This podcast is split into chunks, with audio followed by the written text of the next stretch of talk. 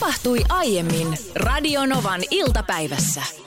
Kyllä se sillä tavalla on niin kuin monet suositteleekin, että kannattaisi keskellä työpäivää harrastaa liikuntaa. Se pitää mielen virkeänä, saa aivot toimimaan hyvin. Me todettiin se tänään Niinan kanssa, kun tosiaan kun ollaan täällä vähän erikoismestoissa tekemässä tätä iltapäiväshowta, niin tässä on vähän niin kuin luontoa ympärillä, niin nykästiin tuossa Niinan kanssa semmoinen viiden kilometrin metsälenkki. Ja Tuli hiki. Tuli ihan hiki. Koirat oli mukana ja kyllä meinaa, nyt on hyvä fiilis. Joo, varsinkin kun ei tuonne kuntosaleille pääse nyt, niin nyt kannattaa mennä nimenomaan tonne luontoon. Se rauha. Ja pajun kissat. Siis puskat täynnä pajun kissa ja voitko kuvitella? Aivan uskomatonta. Me ollaan paljon Niinan kanssa puhuttu siis pajunkissa sesongin aikaan, äh, eli virpomissesongin aikaan siitä, että kuinka Niina käy Helsingin keskustassa ostamassa viiden euron pajunkissa nippuja, niin tulevaisuudessa tullaan näkemään Niina yön pikkutunteena saksien kanssa Espoon metsissä.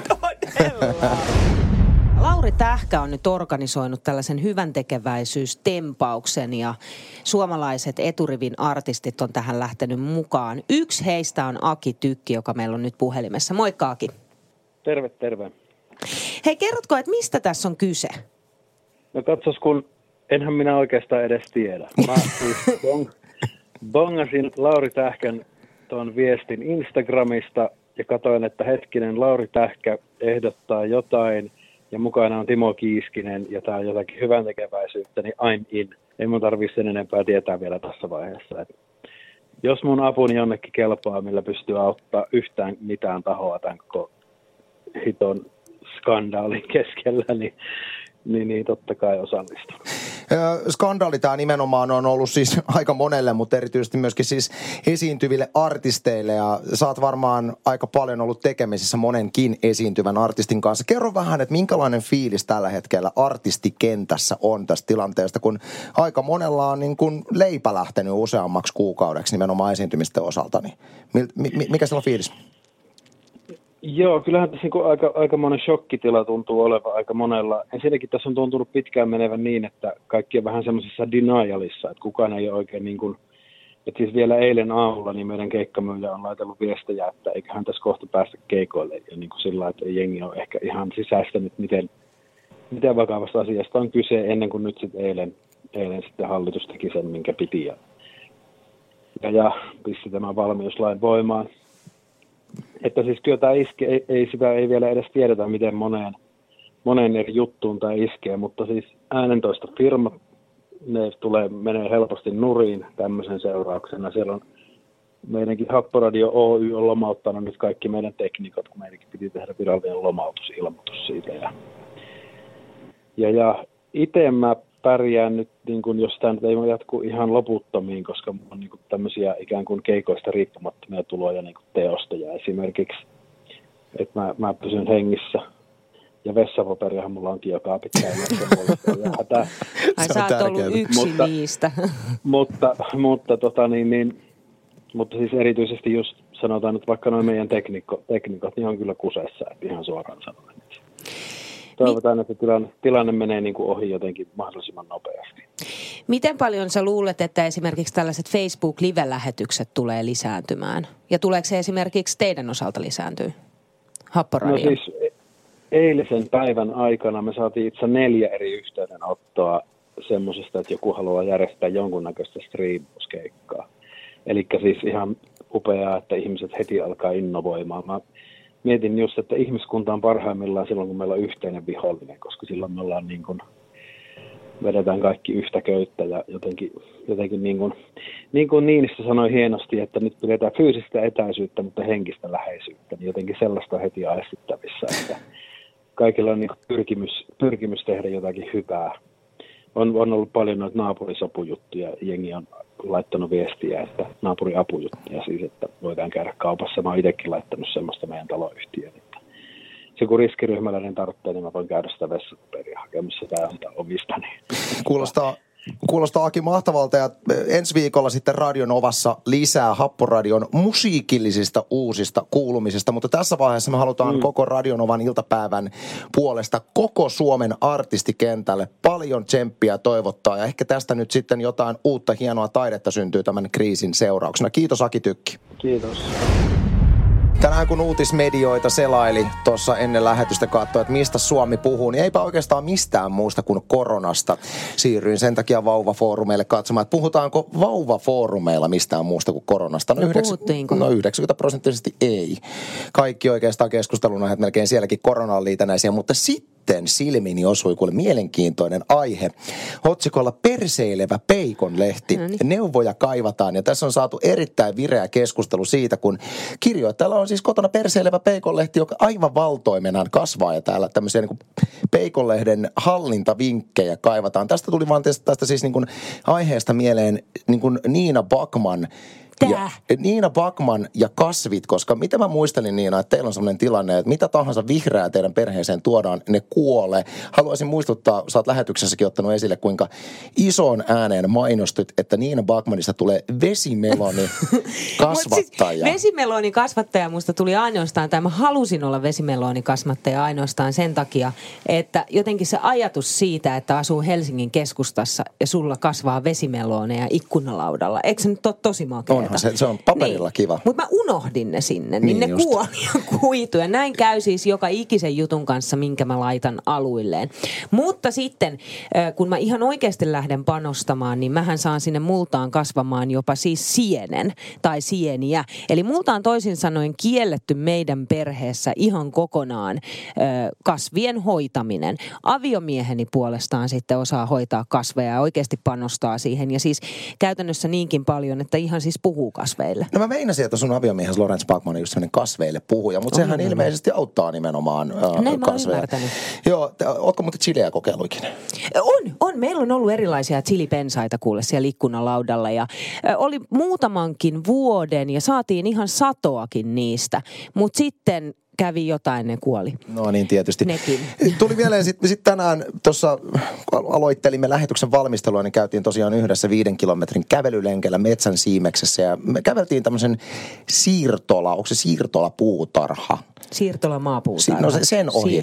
Siinä on siis valtava määrä tämmöisiä siirtola maapuutarhoja. Ja Plänttejä. Siellä oli muutamia ihmisiä, vaikka oli vähän lumi, lumisateesta tuossa, niin oli siellä niin kuin äh, katsomassa viljelmiä, niin tuli mieleen, että minkälaisia ovat nämä ihmiset, jotka harrastaa siirtola puutarhoja, koska se on aika jännä, jännä siis elämäntyyli, että sulla on jossain etäällä sun omasta kodista niin tämmöinen pieni pläntti, missä voit kasvattaa just niin kuin salaattia ja porkkanaa. Ai, siis ja Onko nämä niitä samoja ihmisiä, jo, joille ei ole ongelmia sitten niin kuin perseilevien peikonlehtien kanssa, että he niin kuin ylipäätään rakastaa, koska mulle itselle jotenkin, mä en ole hyvä kasvien kanssa myöskään, mutta tuntuu hirveän vieraalta tommonen, että kasvattelisin tuolla. Mä luulen, että siinä on joku meditatiivinen tiedätkö, niin kuin, sen, sen niin kuin rauhallisuuden hakeminen, se, että sulla on sellainen pieni pläntti, missä sä voit kasvattaa vaikka salaattia ja porkkana ja muuta. Koska ei se välttämättä niin kuin tuota paljon esimerkiksi sinne pöytään, muuta kuin ehkä sen niin kuin yhden aterian verran saatat saada sata, sa, salaatinlehtiä tai, tai niin kuin tomaattia tai jotain muuta vastaavaa. Mutta mut se on enemmän se matka ja prosessi, mikä siinä on se idea. Se, että sä pääset sieltä sun omasta arjesta, kotota ja työpaikalta käymään jossain ja rauha rauhoittamaan sen arjen.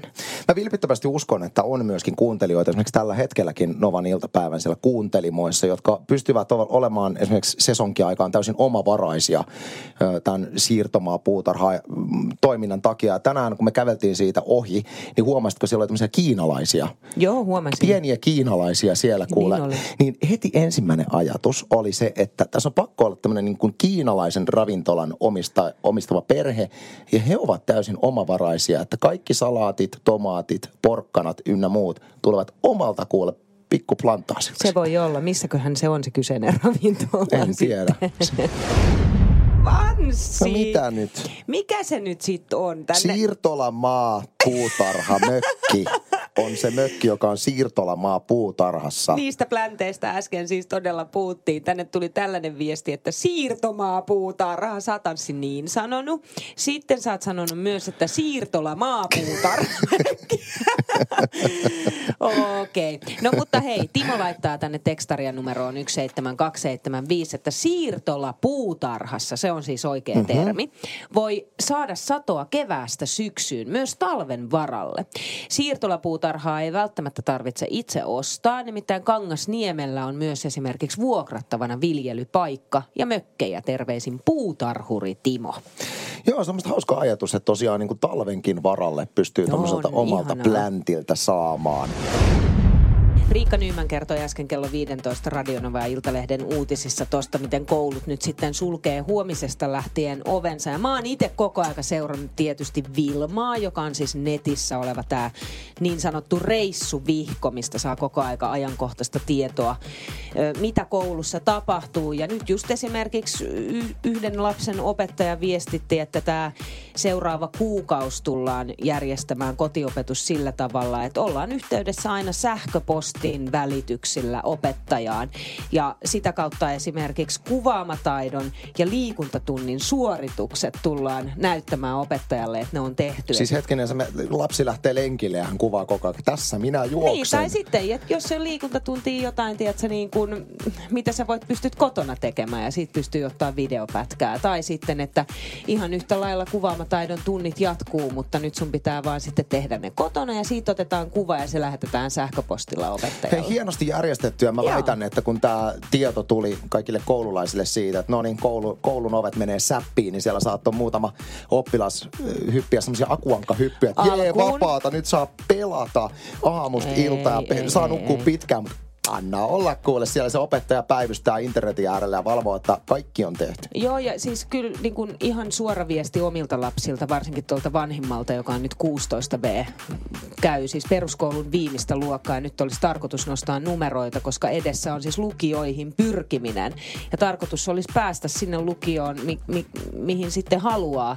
Niin häneltä tuli ihan suora viesti, että hän haluaisi olla koulussa tällä hetkellä, koska sieltä tulee nimenomaan se oikeanlainen opetus. Että tämä tuntuu tosi haastavalta, tämä kotiopetus. Ja ehkä tässä nyt vähän aikaa koululaiset on kotona, niin kohta kaikki haluaa kirkkuen Mä takaisin. luulen joo.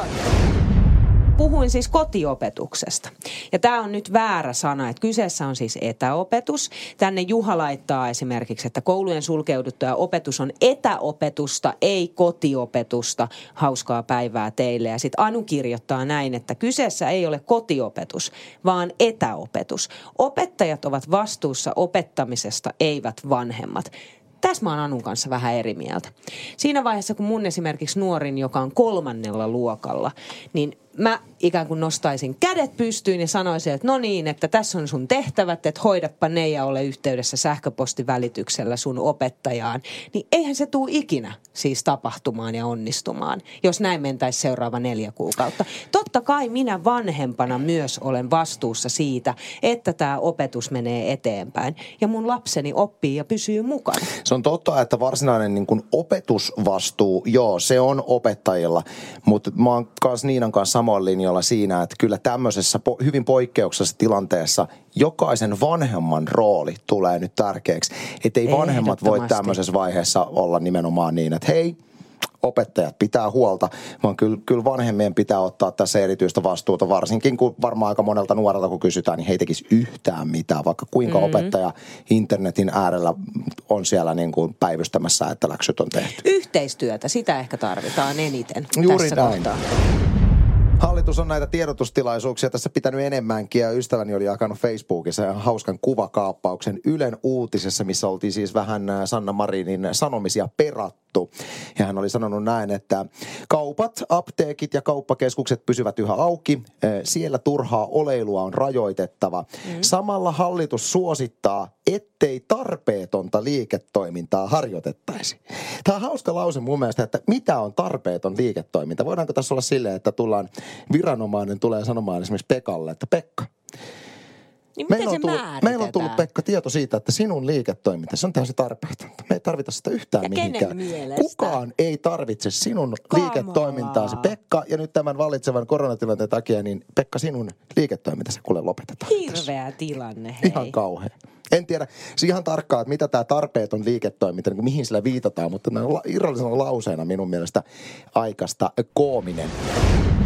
On tää jännä juttu äsken, kun äh, fakta säässä taas kerroin, että miten kannattaa pukeutua tuolla pohjoisosassa. Täältä etelärannikolta huutelin. Mm. Niin anna olla sitten tänne tulee näitä tekstiviestejä, että ette te etelävetelät tiedä mitään tai osaa mitään. Se on joka kerta sama juttu. Etelän metiassa taas huudellaan niin. ja luuletaan tietävän. Joo, eikö tämä on semmoinen, me ollaan aika pitkään tehty Radionovaa kuitenkin tässä Niinan kanssa kimpassa ja jos me alettaisiin laskemaan, että kuinka monta kertaa meitä on nimitetty etelän veteliksi niin kyllä loppuisi kuule kaikki maailman varpaat ja sormet kesken. Niin loppuisi joo. eikä, eikä yhteen voisi laittaa. Etelän vetelä näyttää sellaiselta niin kuin löysältä spagetilta. Kyllä, ja en tiedä, ei, se, ei se hirveän, hirveän kaukana kyllä totuudesta. Tämä täytyy rehellisyyden nimissä sanoa. Mutta, ja täytyy tähän painottaa, etelän veteläksi nimittäminen ei tunnu niin kuin sydänlastassa hirveästi.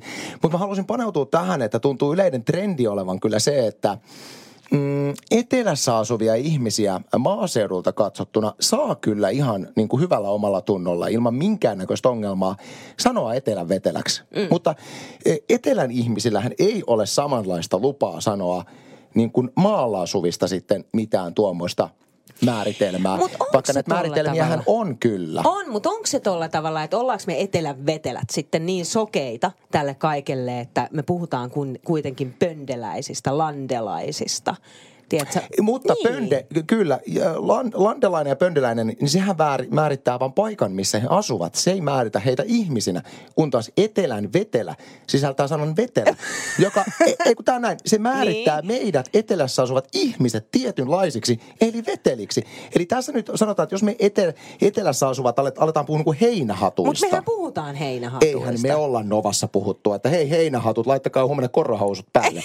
me ei olla heitetty, koska se olisi loukkaavaa se on ei, mutta mehän ei täällä tietenkään Radio Novassa ei. edes voida lähteä, mutta ylipäätänsä etelän vetelät. Ha, sa, äh, käyttääkö he ilmaisua pöndeläisistä ja landelaisesta heinähattuina? jolloin nimenomaan tulee tämä yleinen fiilis siitä, että etelän vetelät puhuu landelaisista aina sillä tavalla. Mut eihän nyt ihan oikeasti tänä päivänä kukaan, no okei okay, kukaan, mutta suurin osa etelässä asuvista ihmistä puhuu, että no niin mä lähden kattelemaan heinähattuja. Ei, ei ole oikeasti kukaan puhu enää tolla tavalla. Let's face it. Tämä on vaan semmoinen asia, mikä haluttiin tässä tuoda ilmi, koska täällä niin kuin meidän päässä, kun me vastaanotetaan kuitenkin niin hirvittävä määrä päivittäin viestejä, niin etelän vetällä termi toistuu. Se on totta. Eikä mitään, mutta tämä oli vaan tämmöinen näkökulma tähän näin tästä puhuttiin äsken, että on se jänne juttu, että täällä etelässä meitä kutsutaan etelän veteliksi, tai siis etelässä ei kutsuta, vaan etelän ulkopuolella asuvat kutsuu meitä etelän veteliksi, ja me etelän vetelät taas sitten kutsutaan kaikkia muita heinähatuiksi. Niin tähänhän tuli, mitä sä katot mua tuolla tavalla? Mä olen että ei kyllä, ei kyllä, ei etelässä olevat ei kutsu heinähatuiksi. Mä en edelleenkään, mä en pääse Mut tästä. Mutta se mielikuva siitä, että sä asut landella on heinähattumainen. Nyt sä oot, siis sä oot niin syvällä kuopassa tällä hetkellä. Mä vaan nautin, mä nautin tästä. Mä seison kuopan äärellä ja heitä hiakkaa sun päälle. Me saatiin Whatsappiin äh, viestiä numeroon plus 358 että ei se on eteläveteliä, se on etelähedelmiä. Ei, ei voi puhua, siis jos puhutaan esimerkiksi Helsingissä, Helsingissä asuvasta ihmisestä, niin kukaan maaseudulla ei sano, että etelän, etelän hetelmä. Etelän hetelmä on Espanjan aurinkorannalla ilman paitaa juomia tarjoileva henkilö. Niinpä on etelän onkin. hedelmä. Et me ollaan kyllä etelän veteliä. Se on, joo, just näin. Mä otan sitten vastaan kaikki vihapostin tekstiviestinumeroon. Te kaikki, heinähat, te kaikki heinähattumaiset siellä. niin tota, minä, ei, mä haluan painata, mä nautin tästä. Mä huomaan sen. tästä tilanteesta.